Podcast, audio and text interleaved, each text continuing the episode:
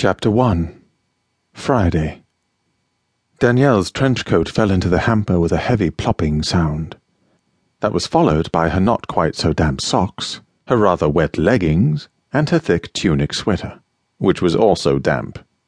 When she was finally nude, a chill danced over every inch of her body as she reached for the bathrobe draped over the end of her bed and shoved her arms into its fluffy warmth. Pulling the sash tight around her waist, she made her way to the bathroom. She poured bubble bath into the hot water falling from the spout. The scents of cream, lemon, and sandalwood heated and rose to her nose. After removing her robe, she sank into the foam covered water while drawing in a sharp intake of air as she went.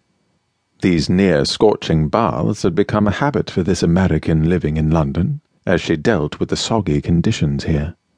Once she was warm enough, or rather hot enough, she returned to her bedroom feeling ready to venture back out into the English drizzle in another hour or two.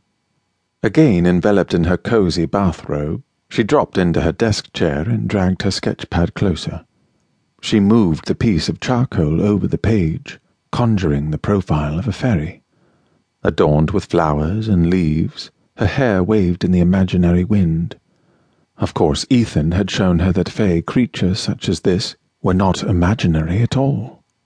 Her phone rang. She knew it would, of course, because it was Friday, and that was the only date night Bione allowed them to have.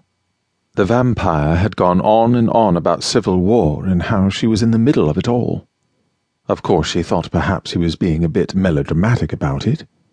She'd seen no signs of war, and her previous fears had slipped away. Danielle considered the attack from Lucas and Celeste an act of revenge, and since then, nothing more had happened. So it seemed reasonable for her to believe that she and Ethan had been forgotten by those who meant to do them harm. What did a pair of mortals matter to a bunch of vampires, anyway?